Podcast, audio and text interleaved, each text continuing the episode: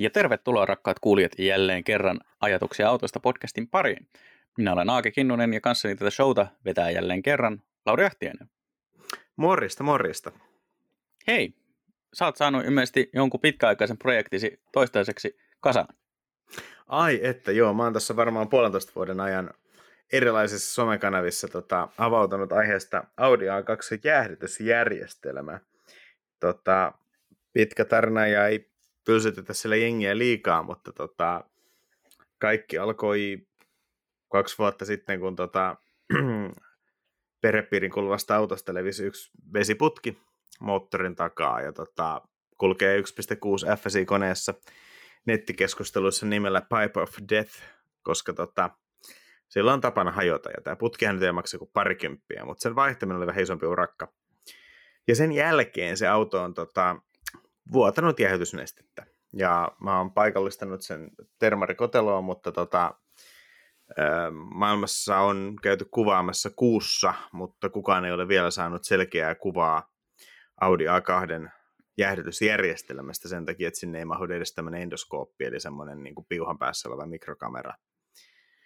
Ja tota, mä oon purkanut ja kasannut ja purkanut kasannut. Väitän, että voisin nyt ihan hyvällä omatunnolla osallistua esimerkiksi Audi A2 termostaatin vaihtokilpailuun. Ja mulla on aika kova itseluottamus siinä, että saatan olla aika nopea. Ensimmäisellä kerralla meni pari viikonloppua ja nykyään menee varmaan kolme varttia, kun tiedän, että pitää ottaa paistonsäiliö ja purkaa paistonsäiliö pois ja purkaa mekanismi. Ja sitten tota, pitää toivoa, että itse on kasvanut sen myös aikaisemmin, jolloin on jättänyt kaikki vaikeassa paikassa olevat tällaiset jousiklemmarit sellaisiin asentoihin, että niihin pääsee nopeasti käsiksi. Niin se tulee ihan napakasti sieltä ulos. Mutta yhtä kaikki siis selvisi, että tota, varaosana vaihdettu termostaattikotelo, niin vaikka se on alkuperäinen BR Maale, mutta ei Audin kautta ostettu, niin tota, se sinänsä varmaan vaikuta, mistä se on ostettu, mutta kuitenkin niin se laippa on sen verran kierro, että se ei ole ikinä tiivistynyt paikalleen ja sen takia se on vuotanut ja se on ilmeisesti sitten asentelu- ja kiristysten muuta aina niin kuin vetänyt enemmän kierroa tai jotain, mutta yhtä kaikki, kun tasotti laip, muovisen termostaattikotelun laipan suoraksi ja tiiviste poristuu tasaisesti kiinni sylinterikanteen, niin auto ei näytä vuotavan.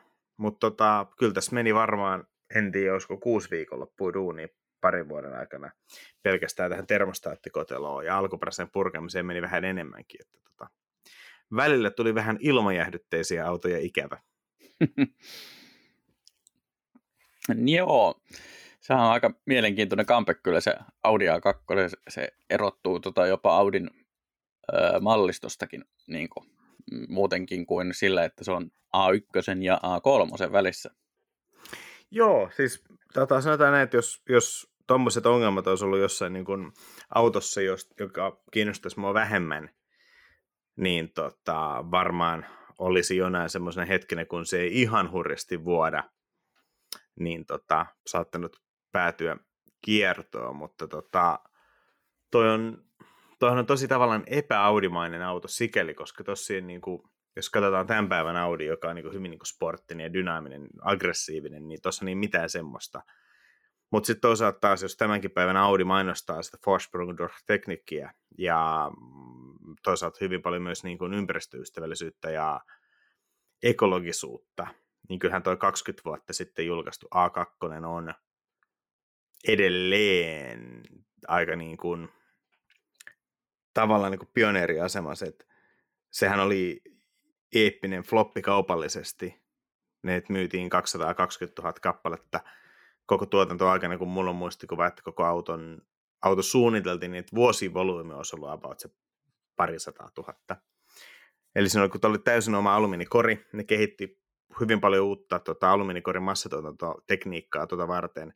A8 oli isompi, kalleimpi auto, se voitiin tehdä niin kuin, työlämmillä tavalla se kori. Ja A2 piti olla kuitenkin massatuotettu pikkuauto, niin siinä piti ottaa niin kuin alumi, alumiinikorin niin kuin todellinen massatuotanto käyntiin, mutta tämä näin tehtiinkin, mutta sitten kysyntä ei ikinä riittänyt. Ja tota, se jakaa tosi vähän osia sitä kautta niin kuin käytännössä minkään muun Audin tai VV-konsernin tuotteen kanssa, paitsi tietty nyt tällaiset niin kuin moottorit, vaihdelaatikot, jarrut, varmaan sähköjärjestelmä on lainattu jostain ja varmaan alustan komponenteistakin joka ikinen, mikä on vaan pystytty soveltaa muualta on, on lainattu, mutta niin kori on itsessään täysin uniikki ja se, mä muistan, että 16 F on tuhannen kilon paikkeilla. Kevein oli A23L, eli auto, mikä meni tällä NEDC-kulutuksella, joka on nyt liian, niin kuin liian tiukka ja epärealistinen, niin se meni sillä kolmeen litraan. Ja muistaakseni esimerkiksi Tuulilaisen ekoautotestissä aikanaan se meni aidosti alle kolmeen litraan. Se oli taloudellisen auto, mitä ne oli mitannut, kunnes tuli ekat plugin hybridit. Toki erona on se, että sä voit käydä tehdä tämän Hanko Nuorgam testin, mitä kaikki haluaa, että kaikilla autoilla tehdään. Se on muuten jännä. Mä en jotenkin osaa ymmärtää, mikä on se harrasteporukka, joka ajaa tämän Hanko Nuorgam välin joka viikonloppu. Joka päivä. Musta tuntuu, että se on jollain työmatka. Siis oikeasti tota, tulee yllättävän paljon kyselyitä, että kun puhutaan plugareista ja sähköautoista, että no kuinka paljon se ajaa, kuluttaa, kun ajaa hangosta nuorgamista. Pitää vaan vastata, että no kuule, jos toi on rutiini juttu, niin diesel on erinomainen vaihtoehto ja aivan ylivoimainen vaihtoehto siihen. Että sitten jos se päivittäinen ajomatka on alle 50 kilosa, niin plugari voi olla aika hyvä, jos se päivittäinen matka on alle 150 kilosa, niin sähköauto voi olla erinomainen. Ja jos päivittäinen ajomatka on välillä nolla ja sitten välillä yhtäkkiä 800 kilometriä mökille, niin silloin bensa voi olla aika hyvä. Mutta niin, niin tota, että tavallaan toi A2, se oli hurjan paljon pioneeri, pioneerijuttuja, ja kun se taas on tämmöinen pieni tila-auto, niin mm, sitä alkaa niin nykyään katsoa, että katsoa, että kun sulla on tietyn mittainen auto, niin miten ihan oikeasti se on rakennettu, millaiset tilat sinne on saatu. Ja A2 tehtiin niin, että etupenkillä on aika semmoinen henkilöautomainen istuma-asento. Jalat on verrattain korkealla niin kuin käytännössä niin kuin suoraan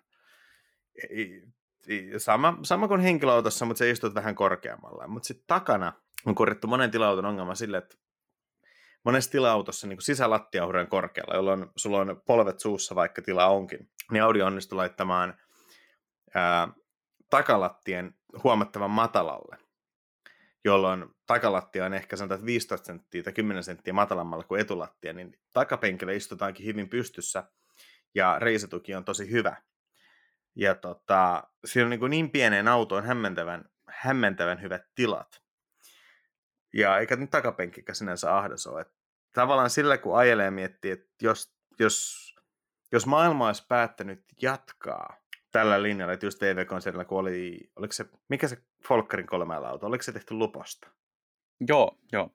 Joo, niin tavallaan kun oli Lupo 3L ja A2 3L, niin jos maailma olisi niin tavallaan jatkanut siihen suuntaan, että oltaisiin haettu taloudellisuutta nimenomaan minimoimalla ajovastukset, eli A2 tila-autona, niin siinä on jonkun verran ilmavastusta, mä muistan, se 027 tai jotain se kerroin, vaikka perämuotoilussa on haettu niin kuin tätä klassista kamperää, eli E, eli tota, jättövirtauksia minimoidaan sille, että niin auto kapenee perää kohti, että kattolinja laskee, mutta kori myös ylhäältäpäin katsottuna kapenee. Ja sitten tulee niin hyvin terävä korin katkaisu, niin se ilmavirtaukset jatkaa tavallaan niin sitä perän muotoa ja tulee niin virtuaalinen pitkä perä. Samoin esimerkiksi niin Toyota Prius on kakkossukupolvesta asti käyttänyt tavallaan kuin Honda CRX käytti aikanaan, mutta mä en tiedä, oliko se syystä, vaan sen takia vaan, että CRX on tosi siisti auto. Mm nyt alkoi tämä mun ajatuksen monologi vähän eksymään. Niin, niin tota, tota, mutta siis tavallaan niin kun nämä lähti taloudellisuudesta, niin kuin kevyt rakennetekniikka eli alumiini, ää, niin hyvä aerodynamiikka kuin kyseisellä korimallilla on mahdollista, ja sitten pieni koko. Eli vaikka A2 on tila-auton rakenteen takia verrattain ekoautoksi huono ilmavastus kerran, eli tämä 027, niin sen otsapinta-ala on tosi pieni.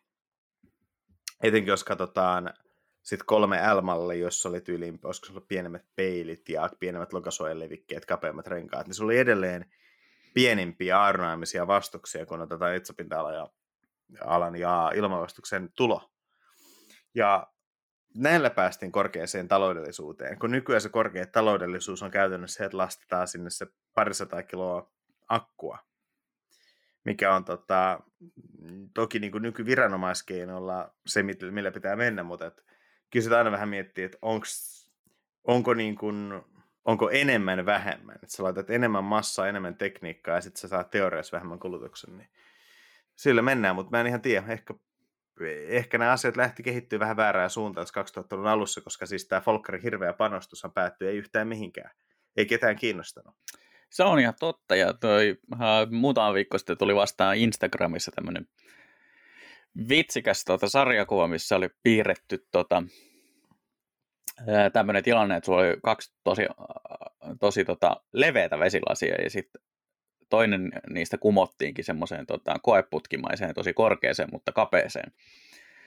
Ja tota, niin kuin näin, ja sitten siihen oli vedetty rinnastus, että, että katumaasturi-intoilijat on tätä jälkimmäistä porukkaa, eli he ovat innoissaan siitä, että kaikki se sama, sama tilavuus on paketoitu vaan niin kuin hölmömpään muotoon mikä mielestä näkyy aika hyvin tosi monen katumaasturin ja crossoverin niin kuin, äh, sisätiloissa, että tota, ne tilat ei välttämättä loppujen lopuksi ole kovin kummoset ainakaan sen auton ää, niin kuin jalanjäljen huomioiden. Eli, eli autoa on aika paljon ja totta kai sitä kautta on aika paljon tilaa, mutta tota, on myös niin kuin, se, että jos olisi toteutettu ihan rehellisenä tila-autona, niin olisi tullut ehkä vähän pienempi lopputuote ja ehkä vieläkin tilavampi. Joo, kyllähän se näkyy. Ja tota, ehkä sanotaan, että jos mietitään tilan käyttöön, niin ehkä yksi tämän hetken autoista, mitä harva, on ehkä muutamia sellaisia autoja, mitä niin kuin harva arvostaa tarpeeksi. No yksi on tämä, öö, mä en muista, onko me itse asiassa puhuttu ajatuksia autoista sarjassa Honda Jatsista. Kyllä me siihen viitattiin ohi mennä. Kyllä joo joo, kyllä me itse asiassa puhuttiin silloin kesällä. Mm. Mutta just se, että sulla on niinku kompakti pikkuauto, joka on vähän korkeampi, mutta sitten takapenkit kaatuu ja se istuinosa on niin kuin, selkänoja kun kippaat, niin istuinosa laskeutuu auton pohjaan, jolloin selkänoja menee, sinne ei jää tyhjää tilaa. Mm. Ja sitten taas, kun istuinosa on pystyssä, voit nostaa selkänojan istuinosaa vasta ja kaikkea tällaista, niin siinä tulee jotenkin semmoinen hyvä fiilis, että tämä ei ole ehkä semmoinen auto, niin kuin mitä minä etsisin itselleni. Mutta mä arvostin ihan suuresti Honda Jatsin suunnittelijoita ja mä toivon, että se auto menestyy, koska se ei välttämättä ole se auto, mitä ihmiset haluaa, mutta se on kyllä tosi monelle se auto, mikä ratkaisisi niiden tarpeet melkein parhaimmalla tavalla. Joo, se on aika näppärä, että jos pyörii pääasiassa taajama-alueella, miksei nyt tietysti lyhyempää maantiematkaakin, niin, äh, niin, niin siinä on riittävän hyvät voimavarat, siinä on hybridi voimalinjassa, ja sitten tosiaan siinä tilasuunnittelussa näkyy se, että siellä on oikeasti annettu briefiksi, että hei, auto on tämän kokoinen, miten te tungette sinne mahdollisimman paljon kamaa, että, tota, että miten, miten tavallaan saadaan mahdo, niin kuin, mahdollisimman hyvin täytettyä se autolle annettu tilavuus. Niin hukan minimointi. Niin, hukan minimointi ja niin kuin kaikki, ja sitten vielä muutamat pienet ergonomiset jutut, että niin kuin esimerkiksi mukitelineet oli sijoitettu aika nokkelasti. Ja... Mä, mä joskus kuulin jonkun niin kuin, tavallaan yksi tapa mitata auton tila, tilankäytön tehokkuutta on se, että kuinka monta prosenttia auton viemästä pohjapinta-alasta on sisätiloissa käytössä. Ilmeisesti alkuperäinen Mini on edelleenkin tässä todella korkealla, oliko joku 70 prosenttia Minin pohjapinta-alasta on sisätilaa, mutta toki ei sekä kerro kaikkia, koska se on hyvin kaksidimensionaalinen mm. luku, ja just esimerkiksi tämä A2 juttu, että takapenkillä ylhäältä katsottuna ei ole paljon tilaa, mutta siinä ei huomioida taas sitä, että sit auton korkeutta on hyödynnetty takaistuimella äärimmäisen tehokkaasti sehän on monen katumaasturin tavalla se ongelma, että kun korkeus mahdollistaisi tavallaan pystymät istuma-asennot, niin sitten voitaisiin tavallaan pakata takapenkki ja etupenkki lähemmäs toisiaan ja vielä etupenkkiä lähemmäs tota, auton keulaa. Mutta näin on hyvin harvoin tehty, että käytännössä tulipelti, mikä jakaa moottorin ja matkustamon eri osiin, niin on katumaastureissa täsmälleen samassa paikassa, kun se on tavallisissa henkilöautoissa, joten tavallaan niin tänä valmistajat ei pysty hyödyntämään tätä korkeutta käytännössä ollenkaan. Joo, ne on, ne on tosi haastavia. Ja välillä tuntuu, että jopa ää, näiden takapenkkien kohdalla on, on katumaastureissa haasteita, eli niitä, nekin on usein niin kuin ihan kohtuulliset istua, mutta sitten taas jos, just jos oikeasti ruvetaan roodaamaan kamaa ja pitää kääntää ne takaistuinten selkänojat alas, niin tota sit siinä rupeaa hukkumaan sitä tilaa. Joo, ja tota, joku, esimerkiksi X5 Bemari on hyvä esimerkki. Sinänsä siis, niin kuin on mainittu, niin ehkä parhaat Bemarit tällä hetkellä, mm. mutta siinä sisälattia on niin korkealla, että se takapenkki ei ole mitenkään järjettömän, järjettömän ryhdikäs. Se on ihan totta. Ja, toi ää, A2 takapenkki on niinku ihan hyvä maininta. Samoin just tuommoinen Honda Jazz-tyyppinen ratkaisu.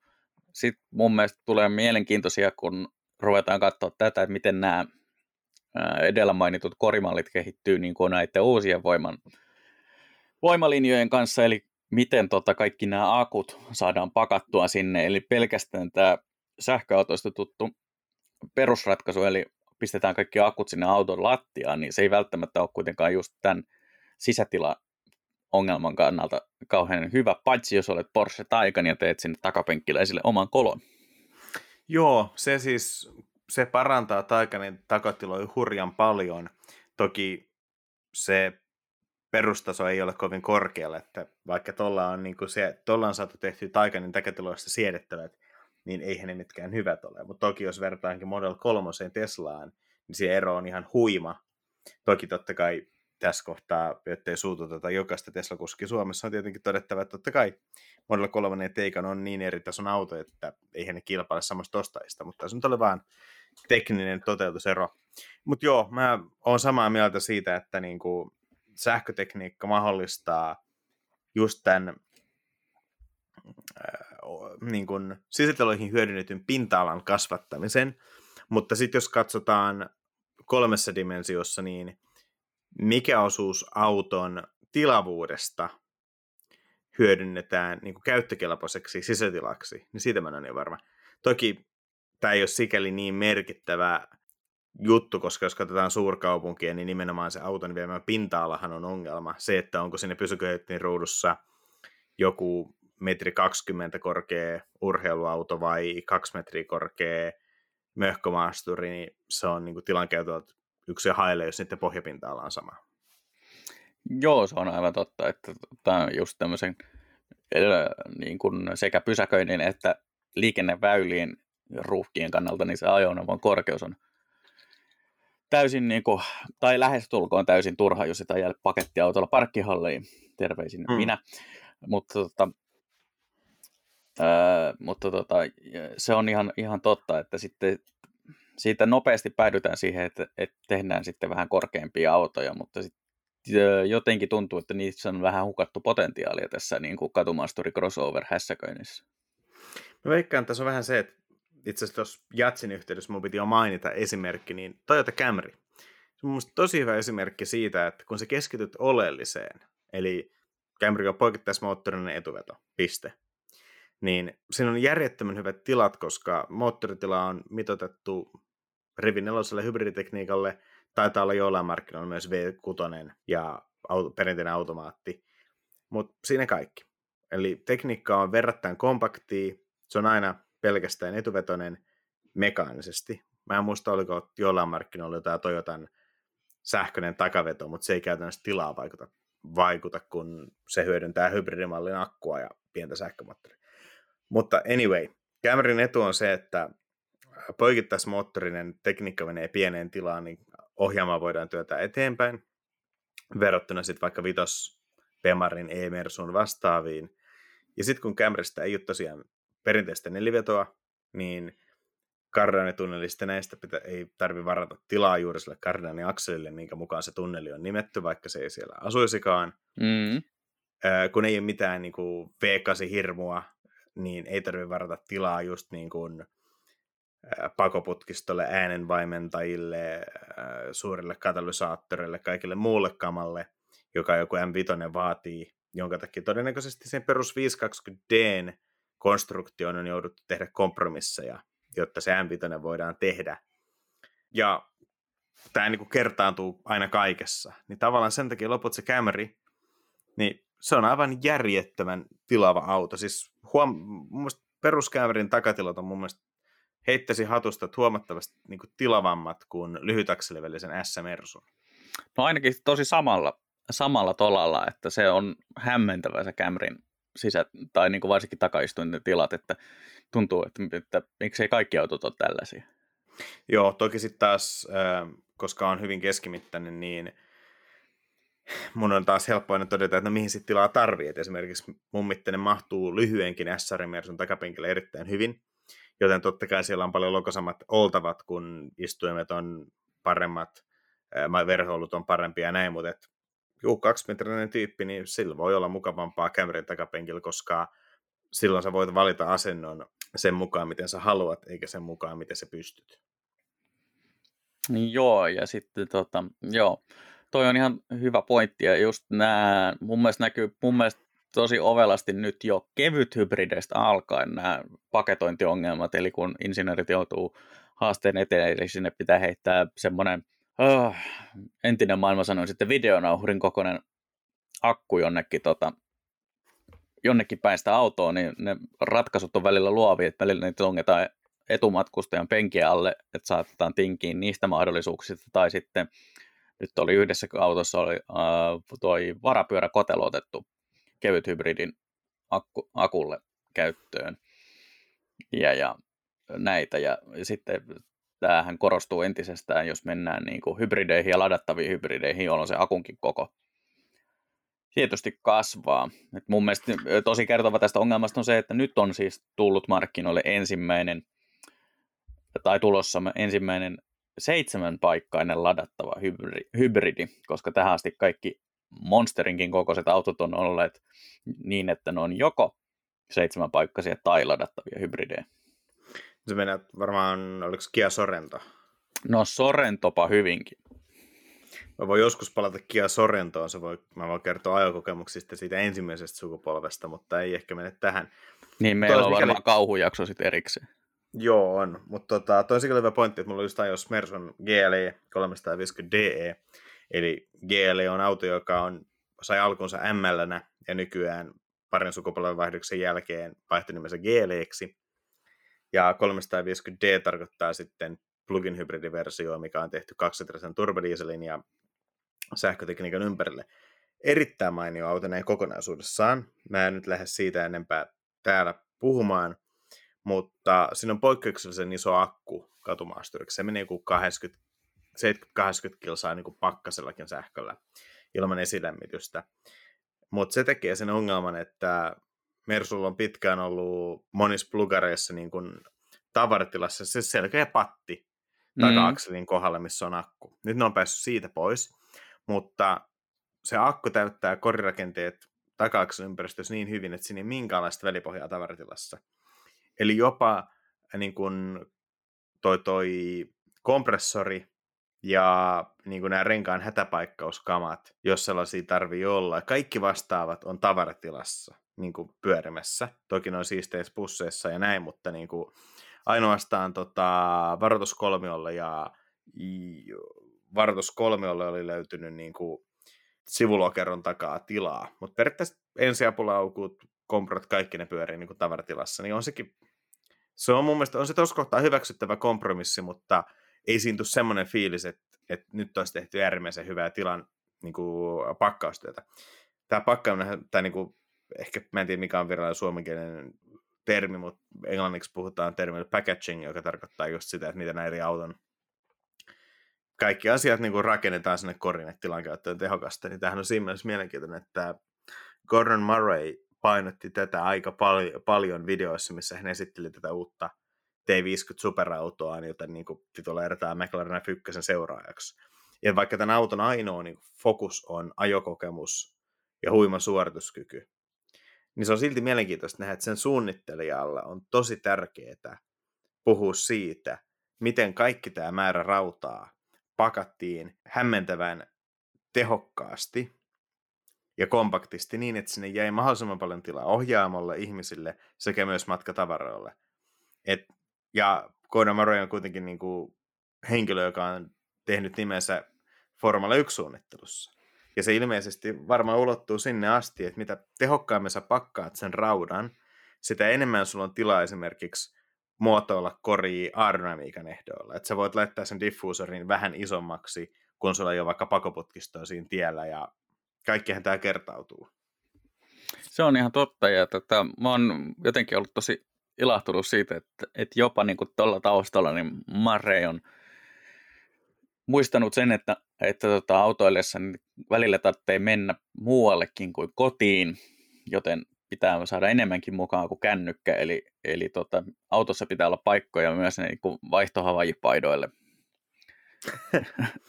hänen, tapa- hänen tapauksessaan, että tota, se on mun mielestä jotenkin ihastuttavaa huomata se, että hän ei puhu pelkästään siitä, että miten niin kuin, tiristetään maksimaalinen suorituskyky ää, valituista komponenteista, jotka on kaikki tosi kevyitä ja niin kuin näin, ja, ja tota, vapaasti hengittävä, korkealle kiertävä moottori ja niin kuin manuaalivaihteista, koska hän ei pidä automaateista ja niin kuin kaikkea tällaisia niin kuin yksittäisiä juttuja, ja sitten hän kuitenkin on sillä, että niin, mutta pitää niin kuin muistaa se, että, että niin kuin auton kanssa pitää voida elää, eli vähän tavaroitakin mukaan, ja, ja MP3 pitää saada kuuluvuusterkasta. On ihan totta. Muistan, kun aikana oli se äh, F-Type, Avo Jaguar F-Type ajossa, ja mä käytiin ajaa vanha kuninkaan tie niin kuin Helsingistä Turkuun, ja meillä oli muistaakseni pieni, kun se oli siis niin, kangaskattoinen versiossa muistaakseni, oliko se varapyörä vai ei? Siinä ei ollut varapyörää, joten me saatiin kaksi pientä, no, keskikokoista kameralaukkuu kyytiin. Mm. Jos siinä olisi ollut varapyörä, niin meillä ei olisi mahtunut kuin puolikas kameralaukku. Joo, se oli tosi hämmentävä se äh, niin ratkaisu, mitä siinä oli tehty, tehty sen tavaratilan suhteen, varsinkin jos siellä on ruksittuna vara, varapyörä, mikä siinä autossa niin kuin käytännössä oli sitten, että mieluummin ei. Joo, mutta on mun mielestä niin kuin älytöntä, koska jos mulla olisi joku Jaguar F-Type vaikka, niin ideaaliskenaariohan olisi totta kai se, että se lähtee niin kuin heittää kivan reissun Keski-Eurooppaan tai jonnekin Lofoteelle tai vaikka kiertää Suomeen. Viikon kamat messiin ja nautiskelemaan. Mutta jos sulla ei mahu niinku kahden hengen tavarat autoon viikoksi, niin se on ongelma. Se toinen ongelma on se, että just tällaisen reissulla, niin se varapyörä on oikeasti aika kiva olla. Koska jos sä oot jossain niinku Kouvolassa ja sulla puhkee rengas, ja se paikkaus ei onnistu, että sä tarvit uuden, en ulkoa muista mikä on vaikka V6 F-Type rengaskoko, mutta onhan se nyt niinku verrattain eksoottinen kuitenkin, niin sulla tulla ihan niinku hurja tauko Toki eihän sillä Space Saver varapyörälläkään matkan taittaminen nyt mitään herkkua ole, mutta kyllä sä sillä pystyt kuitenkin sen 100 kilometrin verran ajamaan vaikka toiseen kaupunkiin, mikä taas tällaisen renkaan paikkausmyymmälle ei välttämättä onnistu. Et sen takia pidemmille reissuilla varapyörä on ihan hyvä olla mukana. No ehdottomasti joo, että ei se, ei se herkkua ole otella hinausautoa jossakin keskellä kutsii keskellä mm. lomareissua, vaan sitä varten, että mahtuu tuota vaihtovaatteet mukaan. Mä just mietin, että ehkä ne vois katsoa historiaa vähän, koska saman konsernin kuuluva sisärmerkki, nykyinen sisärmerkki Land Roverhan ratkaisi aikanaan yhdessä mallissa varapyöräsijoituksen aika helposti. Serias Land Rovereissahan varapyörä oli konepellillä. Mietitkö sä tässä F-Typeissa siihen? Joo, mä luulen, että siitä voisi tulla tuota, niin sanotusti vihapostia Euro NCAPin jalan, kulkijaturvallisuuspuolen lisäksi myös tota, päämuotoilija Ian Kallumilta. Voi olla, joo. Että ehkä tämä ei, ei kuitenkaan ole niin kuin parhaita ajatuksia automuotoilusta tämä. Ää, tota, hei. Sinänsä Land Roverissa varsin käytännöllinen varapyöräsijoittelu. Tota, oikeastaan ennen kuin, kun alettiin puhua tilankäytöstä, niin puhutaan vähän vaihteeksi kurimalleista. Nyt, mm-hmm. niin kuin, sanotaan, että no sulla on nyt hatchbacki tällä hetkellä, mutta mistä sä tykkäät? Hatchbackista. Huh. Ei tästä oikein kovin pitkää dialogia no, no, ei siis. Mä henkilökohtaisesti tykkään aika paljon noista matalista autoista, eli just sedanit, hatchbackit. Ja miksei farkutkin. Ne on kaikki aika, aika oman mielentilaan sopivia. Että tota, hatchbackista mä tykkään suhteessa siinä, että on aika käytännöllinen tila suhteessa auton kokoon – Sedanit on nyt vähän nostaneet pisteitä nyt, kun jokaisessa autossa tuntuu olevan parkkitutka ja ehkä kamerakin vakiona, koska tota, silloin joskus vuonna E39 niin vähän hirvitti peruuttaa vasten tota, liikenteen jakajaa tai betoniporsasta, kun ei tota, oikeasti siitä takalasista, niin mun on vaan niin kuin, tosi vaikea arvioida sitä, missä, missä se perä menee. Ja sitten, se on... Ja sitten farkut, niin no ne on tietysti aavistuksen pitkiä, mutta ne on käytännössä menee tähän hatchback-kategoriaan. Eli iso kolo, josta saa, tota, pääsee hyvin käsiksi siihen tavaratilaan ja, ja muuten kuitenkin niin kuin aika sangen siedettävä ajettavuus.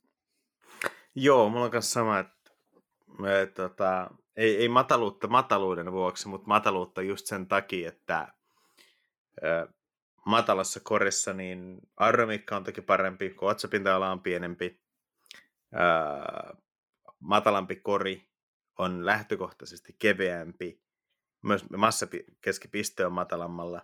Sähköautossa puhutaan hurjan paljon matalasta massakeskipisteestä, mutta niin kuin mä pari jaksoa sitten puhua, niin ihan yhtä paljon vaikuttaa massa kuin sen korkeus, ja tässä kohtaa perinteiset sedanit ja hatchbackit, farmarit, niin ne on aika vahvoja, ja sitten tavallaan se, että sit tilaa haetaan venyttämällä auton pituutta, niin koska harvemmin taskuparkkeerailen ahtaisiin paikkoihin, niin mulla ei ole ongelmaa, että ottaa autoa mieluummin sanotaan, että 20 tai 30 senttiä pituutta kuin 15-20 senttiä korkeutta. Joo, sitten nyt käytännöllisemmästä puolesta, niin kyllä niin kuin perversissä tavalla tila-autoissa on hyvä meininki, koska tota, niissä on se, että saa asioita tehdyksi. Eli siis ihan semmoinen klassinen niin sanottu matala lattia malli, eli ei mitenkään korotetulla maavaralla oleva crossover tai crossoveria leikkivä, vaan ihan semmoinen klassinen tota, ja lehdistön ihana auto tässä kohtaa olisi varmaan Xara Picasso, jonka kanssa tuli vietettyä hyviä vuosia. Tiedätkö, jos mun pitäisi täältä istumat hankkia tila-auto, niin mä oikeastaan kaksi, no niistä vaan toinen on oikeasti tila-auto, mutta mut, kaksi vaihtoehtoa, jotka mä välittömästi hankkisin. No.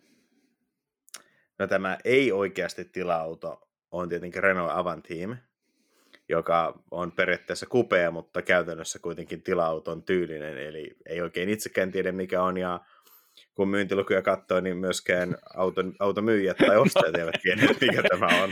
No ei, ei todella, siis se on aivan uskomaton ko- cocktail tuossa tota, Uh, Smith Sniffin uusimmassa jaksossa itse asiassa just pohdittiin tätä, pohdittiin myös tätä meidänkin pohtimaan, että on, onko se Avan Time vai Avan Team keskustelu, mutta tota, uh, siinä on kyllä semmoinen auto, että uh, se täytyy, no YouTube-version katsojat varmaan ymmärtää tämän meidän hämmennyksen tässä kohtaa.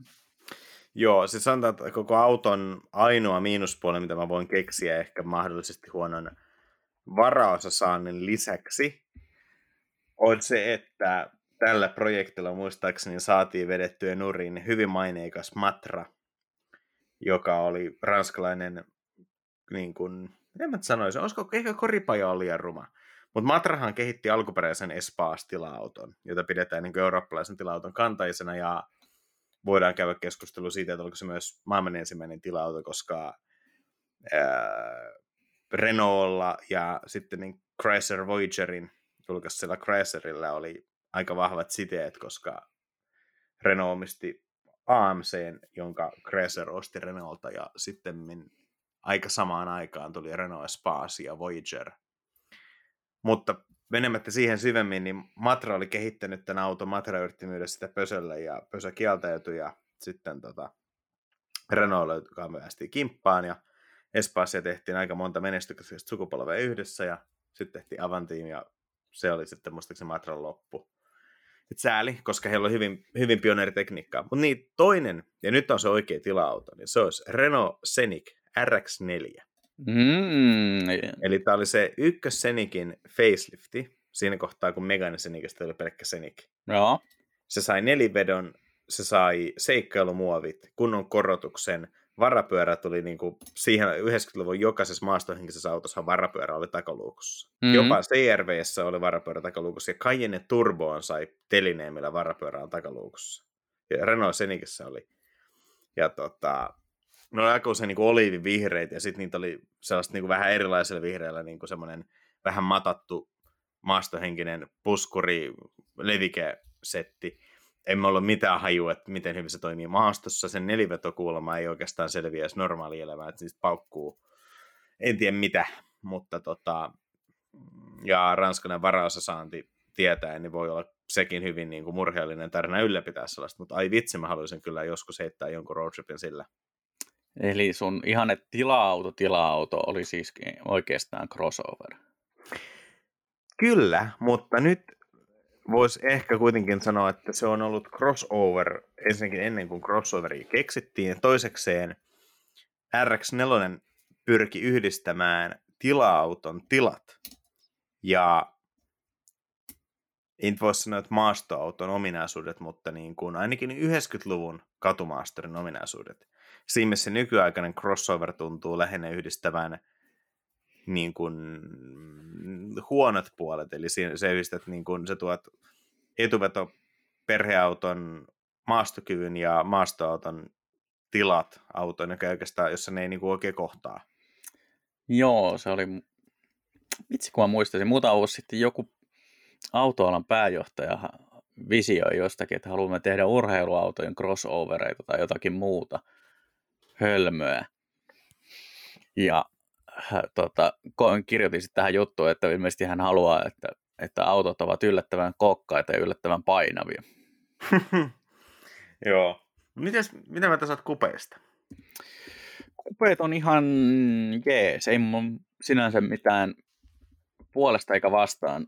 Öö, ainoastaan tai oikeastaan vastaan on se, että jos on tosi pitkät ovet, niin ne vähän tympäsee, mutta tota, sekin yleensä selviää sillä, että pysäköi kauemmas. Joo, toi ovihomma on kyllä ihan totta. kuusi kupeessa on valitettavan se on pitkät ja aika paksut ovet, koska se tavallaan 406 kupe on niin tosi pöhkös tehty auto, että sulla on, niillä oike, oikeasti lähti siis sedanin tuotantolinjalta raakilekori Ranskasta Italiaan, jossa sitten vähän rälläköitiin ja sitä alettiin hitsaamaan enemmän kamaa. Eli sen sisätilat on täsmälleen saman levyiset kuin sedanissa, mutta ulkonäköisyystä kupe on joku 10 senttiä leveämpi. Eli siinä on periaatteessa niin kun, kun siinä menee sedanin helmat, niin kupeet kupeen helma on levitetty. Ja sitä kohtaa myös ove on pitänyt levittää. Eli tavallaan se on niin laitettu whitebodykitti auton, auton päälle, ja se tekee ovesta hyvin hyvin paksun, jo, jopa nykymittapuulla. Eihän se nyt törmäystekniikkaa siellä oven sisällä suuremmin ole, mutta onpa paksu. Ja sitten myös, koska se on sedanista tehty, niin, niin kuin kuljettajan paikka on fiksattu, joten jotta kuski pääsee ulos, niin sit ove pitää avaa aika paljon, jolloin se on ahtaiskoloissa aika kömpele. Mutta tota, jotenkin muista kupeessa on aina vähän enemmän semmoinen, sulla on, vaikka mä sanoisin, että sedanit tai farmarit, niin ne ei missään ole nykyään työkalumaisia. Mutta tavallaan on semmoisia niinku arkiyhteensopivia, arkiystävällisiä autoja, mikä on niinku pelkästään hyvä juttu. Niin sitten aina kun hyppää kupeeseen, niin tulee vähän semmoinen fiilis, että sulla on niinku, se on vähän juhlavampi, koska se ei ole jotenkin niin arkinen. Tämä on hyvin vaikea niin kuin, laittaa sanoiksi. Mutta siinä on jotain niin kuin, tavallaan jaloa siinä, että sulla on vaan kaksi ovea ja auto on niin kuin, selkeästi tehty kahdelle. Takapenkki on niin kuin, hätävara. Mutta aika monessa kupeessa on kuitenkin verrattain iso tavaratila. Että sulla on, niillä on tosi helppo heittää niin kuin, pitkiä reissuja. Ja hyvällä kupeella tulee se fiilis, että vitsi, mä, tällähän voisi lähteä käymään välimerelle.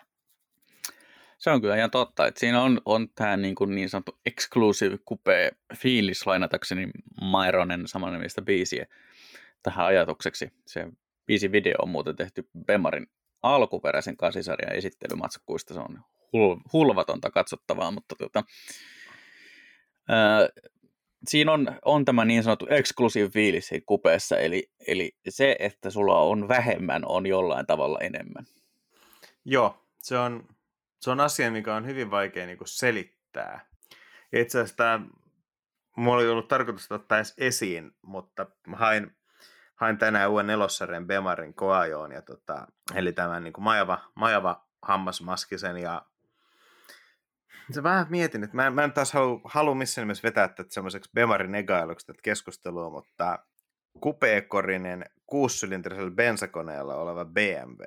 Siinä on aika monta semmoista niin kuin boksia, jotka kutittelee niitä asioita, mistä mä autosta tykkään. Mm, mm, sama. Ja mm, mulla ei ole tullut vielä semmoista niin kuin, fiilistä, että mä kertaakaan miettisin, että vitsi, että on niin kuin, kiva ajaa tällä. Se on ihan hyvä ajaa. Se on niin kuin nykyinen kolmossarjakin, se on valtava hyppäys edeltäjänsä. Toki on valitettavasti talverenkaalle, ei sinänsä pysty sanoa niin kuin sen dynaamisesta kompetenssista tälleen hienosti sanottuna enempää, mutta niin arkeessa se on kaikki puoli hyvä. Voimalinjahan on piru hieno. Veikkaan, että se on se ulkonäkö. Että kun sä hyppäät autosta ulos, niin kupeen pitäisi olla aina semmoinen, että kun sä otat sen viisi askelta, sä käännyt katsomaan. Se ehkä uskottelee itsellesi, että sä tsekkaat, että menikö se lukkoon. Mutta sä katot sen ulkonäköä. Ja tämän nelossarjan kohdalla niin sä et halua tehdä sitä. Mä en, saa, mä en niin halua nostaa esille sitä maskia, siitä on puhuttu niin paljon. Ja se, se on vaan se, että niin kuin, sitä autosta puuttuu niin kuin selkeästi niin kuin, äh, visio. Että sulla on niin kuin keskiverto perus OK geneerinen kupee, johon on löyty se maski keulaan. Se on niin kuin epäkoherentti. Niin siinä ei tule mitään sellaista fiilistä, että sä haluaisit hetken aikaa ihalla sit, ihalla sit esteettisesti. Mutta ei mennä hei siihen. Mutta lähtökohtaisesti yleisesti tota, mun mielestä kupeessa on jotain makea. Sama on toki avo, mutta tota, avoautos on vähän se, että maailmassa on, avoauto, maailmassa on autoja, joiden avoautoversio oli hyvä idea, mutta sen tekeminen vaati liikaa kompromissia, että se pilasi sen kokonaisuuden. Ja sitten maailmassa on autoja, joissa se avo, avokatto vaan niin lisää siihen kokemukseen. Joo, en ole ihan superisti avoauto-fani, mutta tota, ehkä se riippuu, vaikuttaa vähän tämä, että on tämä harmaan synkeä suomalainen säämaisema ja sen lisäksi mä oon itse vähän tämmöinen tota, äh, niin sanottu konttori, konttorirotta, eli en muutenkaan hirveästi hae päivänpaistetta edes kesäaikaan tuolta. Niin, niin äh, ei, ei sillä tavalla superisti säväytä. Kyllä tota, hyviäkin avautoreissuja tulee mieleen. Esimerkiksi äh, tämä on kyllä maailman ehkä ökyin matkasuositus, mutta jos vielä joskus pääsemme vallitsevista maailmantilanteista huolimatta matkustamaan, niin Alpit ja avoauto on oikeasti hyvä yhdistelmä. Ai että, on. Siis on todellakin. Tota, miten sanois? Niin kuin, siis Alpithan on kaikin puolin erinomainen juttu, mutta tota,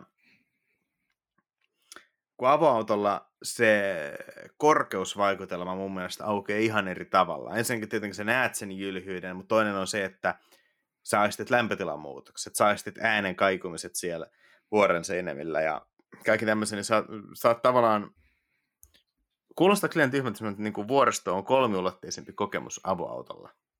Mm, no ei oikeastaan sen hölmömmältä kuin mikään muukaan vertaus. Kyllähän periaatteessa voi sanoa, että sä oot enemmän mukana siellä maisemassa ja niin kuin näin kaikki muut moottoripyöräilyyn normaalisti liitetyt kliseet, mutta, mutta ainakin niin kuin välimmäisenä jäi mieleen tämä, että, että kun siinä kohtaa, kun on niin kuin pystysuunnassa niin sanottu panoraama näkymä niihin vuoriin, niin kyllä sitä alkaa ymmärtää niitä korkeuseroja ja jyrkkyyksiä vähän eri, eri tavalla. Et sitten sen jälkeen tulee just nämä ää, kaikki, kaikki tota äänet ja, ja ilman tuoksu ja, ja tota, just lämpötilaerot ja muut hyvät puolet esiin. Mm, ja tota, tämä kannattaa tietenkin sitten muistaa, kun sitä avoauto, niin ajaa syksyisellä, pohja, syksyisellä Pohjanmaalla. No ehdottomasti, joo, jo. silloinhan tärkein varuste on tämä ainakin Mercedes avoautoista löytyvä airscarf, eli tota, se, että se puhaltaa kuumaa ilmaa sinne niskaan. Joo, tai edes, edes mikä tahansa tota, viimasuoja. Että totta kai tuon airscarfin erokkuus on se, että se on visuaalisesti näkymätön. Mutta kyllä mitkä tahansa niin pystyyn nostettavat viimasuojat toimii tosi hyvin, mutta totta kai niin kuin, ne ei välttämättä ole sitten niin kuin esteettisesti kovin nättiä. Se on ihan totta. Korimalleista tuli mieleen, mulla on nyt ollut tässä tämän viikon ajossa Cupra Formentoria. Haluaisitko arvata, miksi tota, mikä se on niin kuin korimalliltaan? Tota, tota, mä olen sen verran autoja nähnyt, että tota, itse luonnehtisin sitä viisioviseksi katumaisturiksi tai crossoveriksi jotain sieltä välillä, mutta arvatenkin Seat, anteeksi, Cupra tietää paremmin. Joo, siis sehän lukee rekisteriotteessa nahkatakki. Ei, vaan, vaan tota, se rekisteriotteessa itse asiassa lukee farmari, mikä se tavallaan on, koska sitä voi ajatella myös korotettuna farmarina, mutta niin kuin näin. Mutta lopputulos on se, että se on itse asiassa crossoveriksi aika mielenkiintoisen hyvä.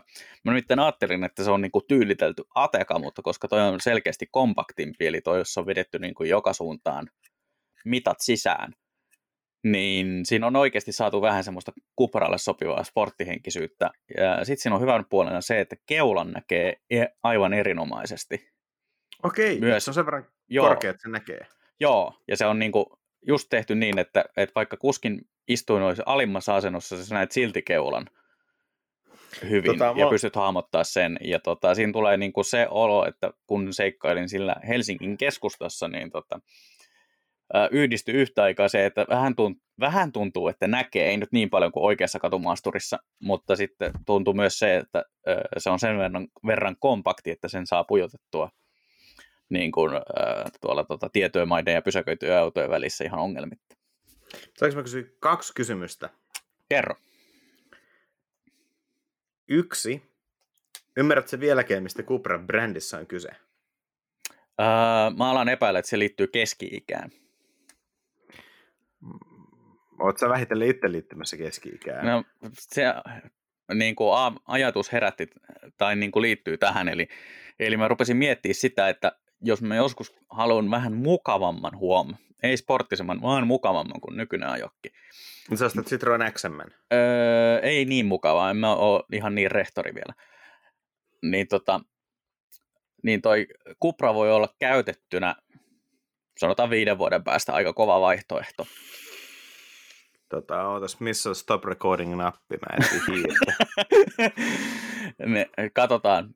Siinä on myös hyvin monta, monta, monta asiaa, mistä mä en pidä, mutta tota, no toistaiseksi on ollut aika, aika sellaisia asioita, joita voi toistaiseksi vielä luonnehtia niin kuin, äh, luonteen piirteeksi. Sitten päästään mun seuraavaan kysymykseen. Mitä mieltä olet tästä VVK-serien uudesta käyttöliittymästä? No, mun mielestä sitä kosketusnäyttöä siinä keskellä voi luonnehtia niin, että sitä tekisi mieli koskettaa haarukalla, jonka jättää pysyvä, pysyvästi pystyyn siihen. Eli kaikki, mitä se keski, keskellä tuota kojalauta oleva kosketusnäyttö on mulle tarjonnut, niin on ollut pääasiassa kaaosta ja ahdistusta. Tähän liittyy myös lempiaiheesi hipaisukytkimillä varustettu takareunus, joka tota, mielenkiintoista kyllä, sitä ei ole valaistu mitenkään. Eli kun sä pimeässä rupeat säätämään navigaattoria ja otat kädellä tukea siitä reunuksesta, niin sit sä muistat sen reunuksen olemassaolon vasta kun toi kuljettajan lämpötila on säädetty 26 asteeseen. Eli siis mä en ole ainoa, joka mokailee tämän kanssa. Huh, Eikö sitä niin kuin, testannut kukaan? tiedätkö, Mulla oli kun... ongelma lopettaa navigointi, koska tota, olin jo tarpeeksi lähellä määränpäätä, niin se otti sen käskyn vastaan kolmannella yrityksellä, koska sitä löytyi sitten vihdoin pitkän etsimisen jälkeen, sitten näytöstä löytyy ruksi. Kaksi ensimmäistä yritystä, niin se ajatteli, että mä haluan varmaan avata sen reitin kokonaisuudesta kertovan apuikkunan täy- täyskokoiseksi. Ja sitten vasta viimeisellä kerralla niin se uskoi, että niin siis sen haluttu lopettaa sen reitin. Mä haluaisin joskus jutella jonkun käyttely, käyttöliittymäsuunnittelu ammattilaisen kanssa näistä, että tota, kun sä tiedät, kun joissain järjestelmissä tulee virhepainollusta vastaavaa, niin sä oot ihan heti silleen, että jes, mä teen mokan. Ja sitten on joitain järjestelmiä, missä tuntuu, että se järjestelmä on suunniteltu niin, että se sun virhe, että se altistaa sut virheelle. Mm. Että sä et enää niinku, sä et myönnä virhettäsi, vaan sä suutat suunnittelijaa sen virheen tekemisestä. Ja mä en ole hahmottanut vielä, että missä menee se raja, mutta, mutta tota, mulla on tosi lyhyt, lyhyt pinna noiden systeemien suhteen, niin kuin olet ehkä huomannut. Tulee mieleen eräs ID3 ajettu matka, mutta ei Joo, siitä sen mut, enempää. Mutta tota, joidenkin järjestelmän kanssa mä ymmärrän, että mä klikkasin väärin. Totta kai se meni eri valikkoon, mihin mä halusin. Mä tein virheen. Ja se, sen mä sallin, koska siis totta kai minä saan tehdä virheitä, mutta tota, niin järjestelmä, su- mutta et, jotkut altistaa vaan enemmän virheille kuin toiset. Se on mun mielestä niin hyvässä käyttöliittymäsuunnittelussa niin kuin aika, aika oleellinen juttu. Joo, tuossa on muutakin mielenkiintoisia pointteja. Digimittaristo on ihan ok, mutta tota, varmaan siinä vaiheessa, kun se keski-ikä alkaa, niin ongelmana on se, että esimerkiksi bensiinimittarit ja trippimittarit ja muut tämmöiset oleelliset pikkutiedot, niin ne on piirretty sinne varmuuden vuoksi niin pienellä, että niitä ei enää ilman, ilman tuota Tokmanilta haettuja lukulaseja. Sitten, et... sit siinä voi valita niitä erilaisia siipinäkymiä, eli jos keskellä on niin kuin varsinainen kierrosluku ja nopeusnäyttö, niin sitten ne sivureunat voi valita vapaasti. Ää, valitsin niitä niin pitkään, että järjestelmä ilmo- käytännössä ilmoitti mulle, että et saa valita enää. Eli se mykistyi viideksi minuutiksi se koko toiminto. Öö, ja sitten haluaisin ehkä keskustella sen kanssa, joka on todennut, että istuinlämmitys on kosketusnäytön takana, ratin lämmitys on ratissa, ratissa olevat öö, noi soittimen hallintanapit on eri puolella keskenään, eli Next Track ja Vola ei ole samalla puolella rattia. Ja miksi selkeästi ilmastointilaitteeseen kuuluvat tuulilasin ja takalasin lämmitykset on laitettu valoihin? Ja Joo, toi, miksi toi... sillä valokytkin paneelilla on erikseen tunnistin siihen, että tuot käden siihen lähelle? Oliko nyt niin kuin pelkona, että auto painaa 30 grammaa liian vähän? Toi on, toi on tosi hyvä pointti. Mä kanssa nyt niin kuin nykyisessä golfissa, että teette näissä kaikissa Octave Leon derivaatoissa, tuo valokytkin homma. Sitten ID3 se valokytkin on nostettu niin ylös, se on käytännössä melkein mittariston korkeudella, että sä näet sen koko ajan. Siinä se jotenkin toimi, koska se näet. Mm. Ja totta kai mä ymmärrän, että ajovalot liittyy näkyvyyteen tavallaan siinä, missä niin takalasin lämpärikin. Siinä on logiikka. Mutta kun se on niin kauan ollut se takalasin lämpäri osa ilmastointia, niin sen sijoittaminen valopaneeliin on iso fundamentaalinen muutos, mutta IDS se toimii, koska se on näkyvissä. Ja sitten esimerkiksi golfissa se valopaneeli on sun vasemman polven luona, niin sä et niin kuin luontaisesti näe sitä, niitä symboleita. Niin siinä on mun mielestä fundamentaalinen ero, että ID3 se on ihan ok, golfissa se ei ole ok. No Kuprassa mä en ole istunut. Mutta noi... se on myös siellä aika lähellä sitä vasenta polvea, että, että tavallaan sen, että milloin käsi on niin siellä valokytkinten ja näiden lämmityspainikkeiden luona, niin huomaa siitä, kun niihin syttyy tosiaan kirkkaammat valot sen kunniaksi, että sä havaitsee, että hei, sulla on joku räpylä tässä lähellä. Joo, ne on vähän semmoisia, niin kuin, että mun mielestä etäisyystunnistimilla mastaavilla niillä voi saada ihan hyviä juttuja aikaan. Ja esimerkiksi aikaisemmin Folkerin näissä keskinäytöissä oli se, vaikka se on navi, se on käytännössä full screeni. Ja sitten kun saatat käden lähelle, niin se tuo käyttöliittymän esiin. Se toimii, koska kun sä et ole käyttämässä sitä, niin sä todennäköisesti hyödyt siitä suuresta kartasta. Mm. Mutta kun sä viet käden lähelle, niin se käyttöliittymä tulee siihen. Ja sitten esimerkiksi Seat Leonissa tämä sama oli tehty niin, että osasta käyttöliittymäelementtiä häviää symbolien alta selittävät tekstit, kun käsi ei ole lähellä. Eli silloin sä et enää vilkaisulla välttämättä pysty lukemaan niitä symbolien selityksiä, vaan sun pitää viedä käsi lähelle, jotta sinä voit lukea. Niin tästä tulee mun mielestä tämmöinen täysin älytön tilanne, että kun ne symbolit pysyvät saman kokoisina, on niissä teksti tai ei, niiden selkeys ei parane sillä, sillä niin kuin selittävän tekstin häivyttämisellä. Mm, se et, on et, ihan totta. Että... Et se, siellä oli vaan se etäisyystunnisti, niin se piti saada käyttöön, niin keksi graafista kikkailua. Mutta kun ennen se oli selkeästi niin käyttöliittymä kokemusta parantava juttu, niin tulee vaan mieleen, että niin kuin jotkut on miettinyt niin hyvin tämän, että sitä etäisyystunnistinta ei moni välttämättä edes huomannut. Sä alat käyttää naviin, niin käyttöliittymää siinä. Vasta jos sä tuijotat naviin ja sä mietit, että mitä tästä puuttuu, sä tajut, että hei, mulla ei ole muuten käyttöliittymää, kun mulla ei ole sor, niin kuin kättä tässä lähellä. Joo, ja mä niin. jotenkin noiden kojelaudassa olevien niin kuin sekä kosketusnäyttöjen että ilmastointipaneeleiden huom kanssa, niin ymmärrän sen, että se reagoi siihen, että sä tuot käden lähelle, mutta siinä kohtaa, kun se on tuolla tota, on erillinen tunnistin sille, että hipelöit se sitä polven luona olevaa paneelia vai et, niin voi miettiä, että olisiko tämä nyt kannattanut korjata sillä, että olisi valittu joku sopiva suhde mit, muuhun mittaristovalaistukseen, millä tämä on täällä. Tämä on tosi mielenkiintoinen trendi, joka varmaan yleistyy sikäli, koska tota, esimerkiksi uudessa S, niin Mersu, S-Mersussa Mersu puhuu, että jos sulla on niin noi takaikkunat ja takalasi verhot ylhäällä, ja sä alat katsomaan niin kuin selkeästi takaa sivuikkunasta tai takalasista, jommasta kummasta niin kuin ulos, niin se auto tunnistaa sun katseen suunnan ja laskee sen verhon alas. No mä en ehtinyt ulkomaankoojalla niin todentaa tätä ja mä en ihan tiedä, onko tämä niin kuin, hyödyllinen juttu, mutta selkeästi tällaista niin kuin, elepohjaista interaktiota halutaan lisätä. Tähän mennessähän on lähinnä just ollut näitä niin kuin, eleohjauksia, missä voit vaihtaa radiokanavia tai säätää volaa, mikä käytännössä on aina tarkoittanut, että sun on paljon helpompi tehdä nämä samat toimet volumensäädöillä kap- tai kanavavaihtosäädöillä, ja sitten kun sä selität innoissaan kaverille jotain ja heilutat vähän kättä, niin radiokanava tai just se hyvä biisi, mistä sä puhuit, vaihtuu, koska sä huidoit käsillä.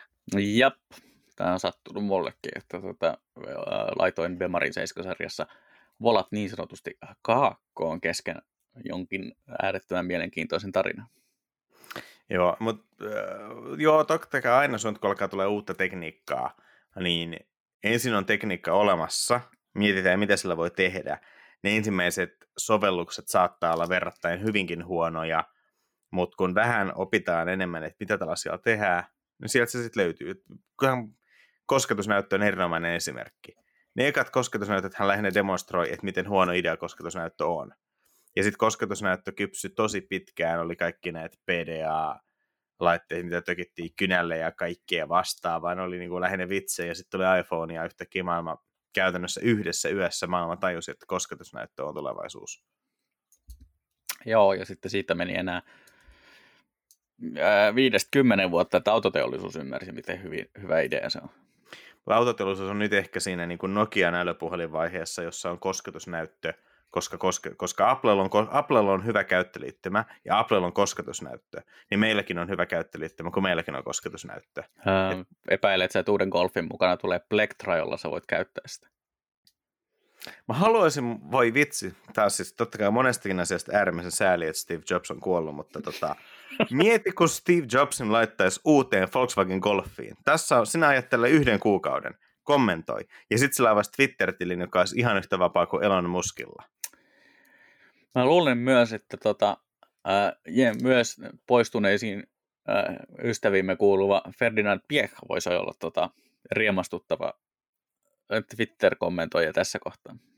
Ferdinand Piech ja ID3. No, siis Piechhän tunnetaan, meidän pitää edelleen pitää se Piech-jakso joskus, mutta tota, varmaan tämä anekdootti joskus ehkä kerrottukin podcastissa, mutta kun Piech vuosi sitten kuoli, oli paljon mainioita muistokirjoituksia, joista jossa tota, oli aika paljon myös niin kuin autoalan sisäpiiriä haastateltu niin kuin muistoja Piechistä ja ilmeisesti olikohan nel, nelossukupolven golfin, golfin tota, tuotantoon liittyviä juttuja. Piech oli kuulun, kutsunut sitten kaikki tota koripuolen pomot ja suunnittelijat ja tällaiset paikalle ilmoittanut, että tämän auton korisaumat tulee olla kolme millimetriä. Teillä on kolme viikkoa aikaa. Oletteko ymmärtäneet? Jos ette, jokaisen teidän työnkuva käydään hyvin tarkasti läpi, jos, jos tämä ei onnistu. Hyvää päivän jatkaa. No jos tänä päivänä katsoo tällaista color-korjaamatonta neloskorin golfia, niin on muuten aika piruneitit korisaumat.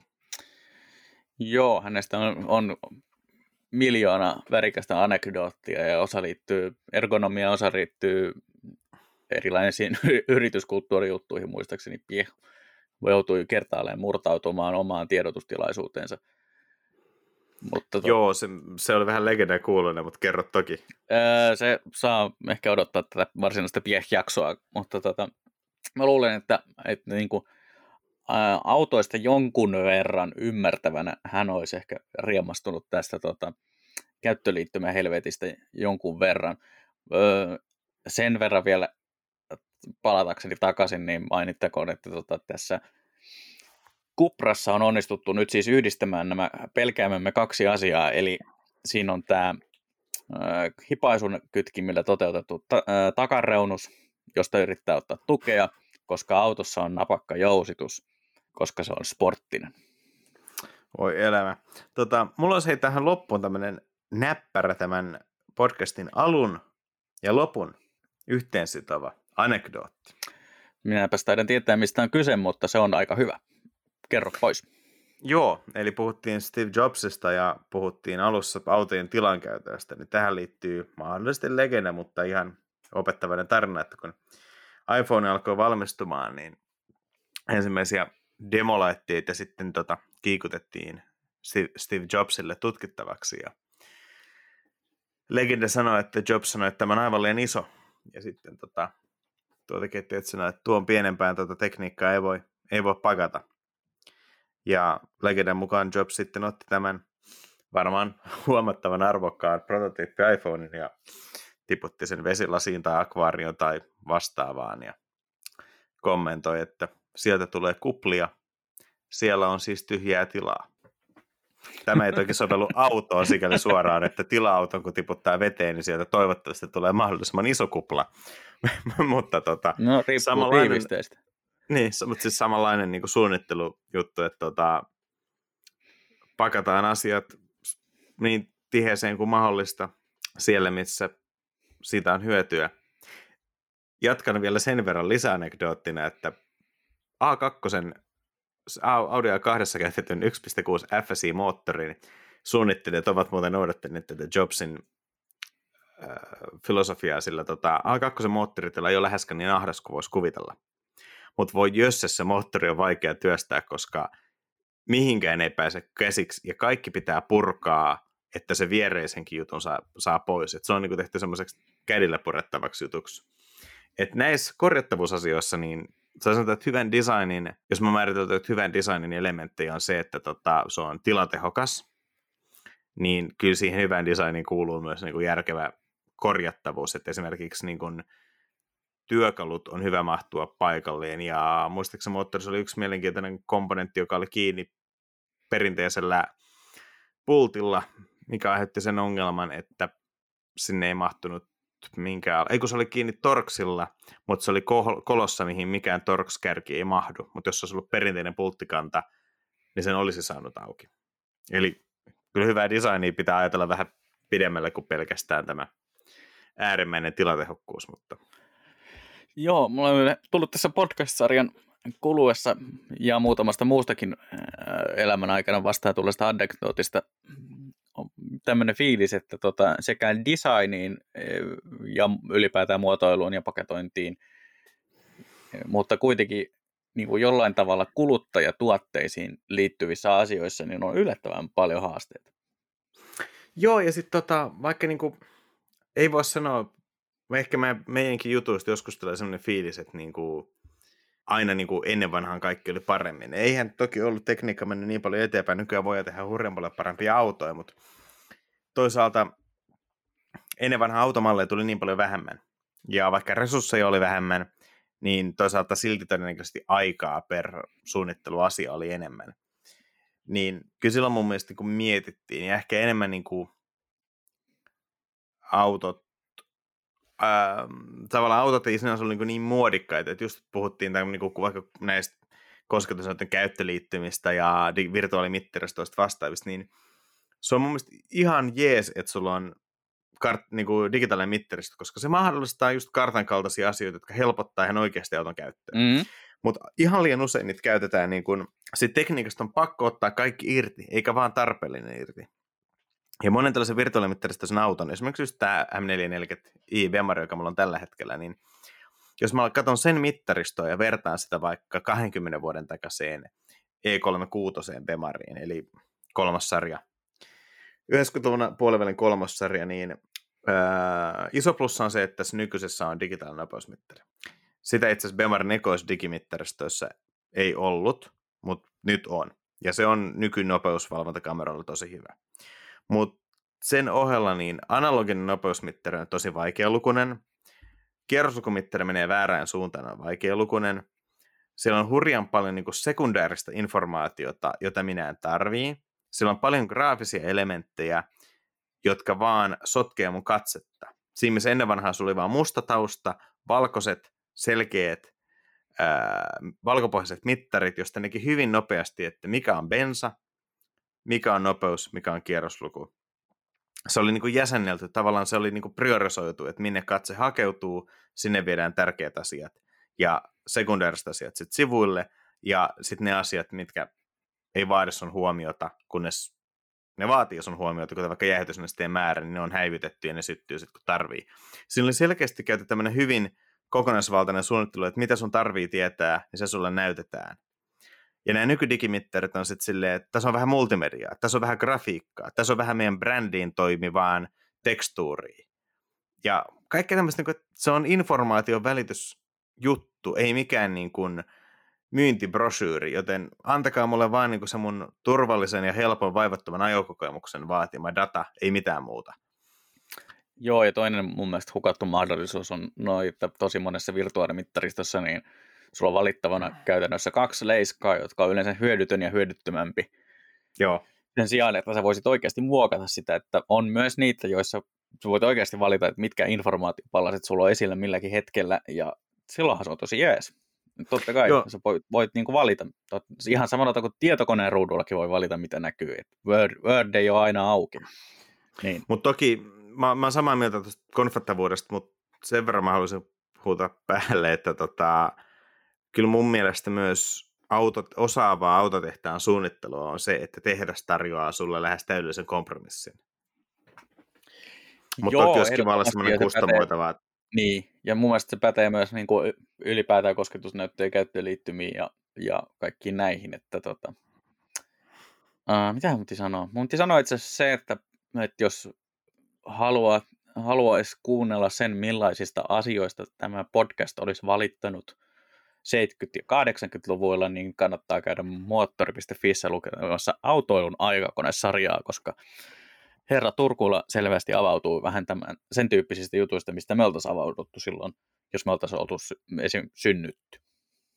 Se on kyllä ihan totta, joo. Et, et kyllähän niin kuin sanotaan, että vaikka niin kuin nykyautoissa on paljon parannettavaa, niin onhan tämä kehityssuunta kuitenkin isossa mittakaavassa menossa vahvasti eteenpäin. Mutta se vaan aina harmittaa, että jos joku asia on fiksattu, niin sitten sit, että joku asia on niinku ollut kunnossa, niin sitten kun kehitys menee eteenpäin, niin sitten unohdetaan jotain tärkeitä asioita historiasta, ja mennään esimerkiksi just tämä, että kartan tuleminen mittaristoon on tosi hyvä, mutta sitten siinä mukana on innostuttu ja unohdettu monet asiat selkeydestä, mitä joskus on ehkä isollakin rahalla tutkittu ja opittu. Mutta ainahan tämä on tällaista, niin kuin as, sanotaan, että kolme askelta eteen ja yksi askel taakse, ja sitten mä katson nelossarjan kupeita ja mietin, että etti ottaa mutta aika monta askelta taakse, mutta ei mennä siihen. No en mä tiedä, nelossarjan kupeita katsoessa, niin miettii, että montako askelta pitää ottaa taakse. No se auton keulailma on kyllä lähinnä semmoinen taakse poistu. Jos sitä katsoisi kiikarella väärinpäin. Eli se pienenisi tosi paljon. Äh, tähän alkaa mennä niin sekavaksi, että olisiko tämä jakso tässä? Mä ajattelin, että tämä vasta lähtee käyntiin, mutta ehkä tämä on parempi katkaista tässä kohtaa. ja, joo, voidaan tuota tehdä erikseen semmoinen ähm, kauhuasiat ja sekavimmat heitot äh, jakso, joka tulee joskus bonuksena tai sitten ei. Tämä on kuitenkin ollut ajatuksia autoista podcast. Meitä voi seurata useimmissa podcast-kanavissa ja äh, näköradioversio ilmestyy YouTubeen noin vuorokautta sen jälkeen, kun tämä radioversio on saatu linjoille. Käyhän tykkäämässä showsta myös Instagramissa, at ajatuksia autoista, sekä Facebookissa, jälleen kerran ajatuksia autoista, on sivun nimi. Minua voisi talkata at Mondostik 3000 Instagramissa ja at Mondostik Twitterissä. Ja mä löydyn sekä Instagramista että Twitterissä tunnuksella at lahtiain. Se on sitten sellainen asia kuin, että kiitos ja kuulemiin. Kiitoksia ja kuulemiin.